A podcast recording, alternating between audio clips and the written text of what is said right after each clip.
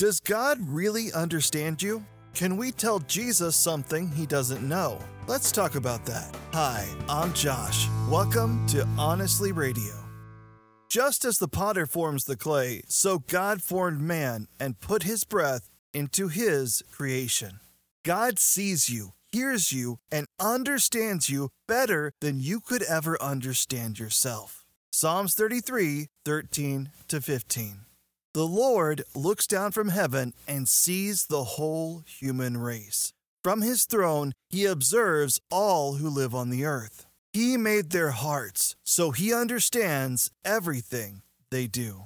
We do not have the perspective or supreme knowledge of Jesus Christ. Trust the one who made your heart to guide it as well. I pray you embrace God's word. Thanks for joining us on Honestly Radio.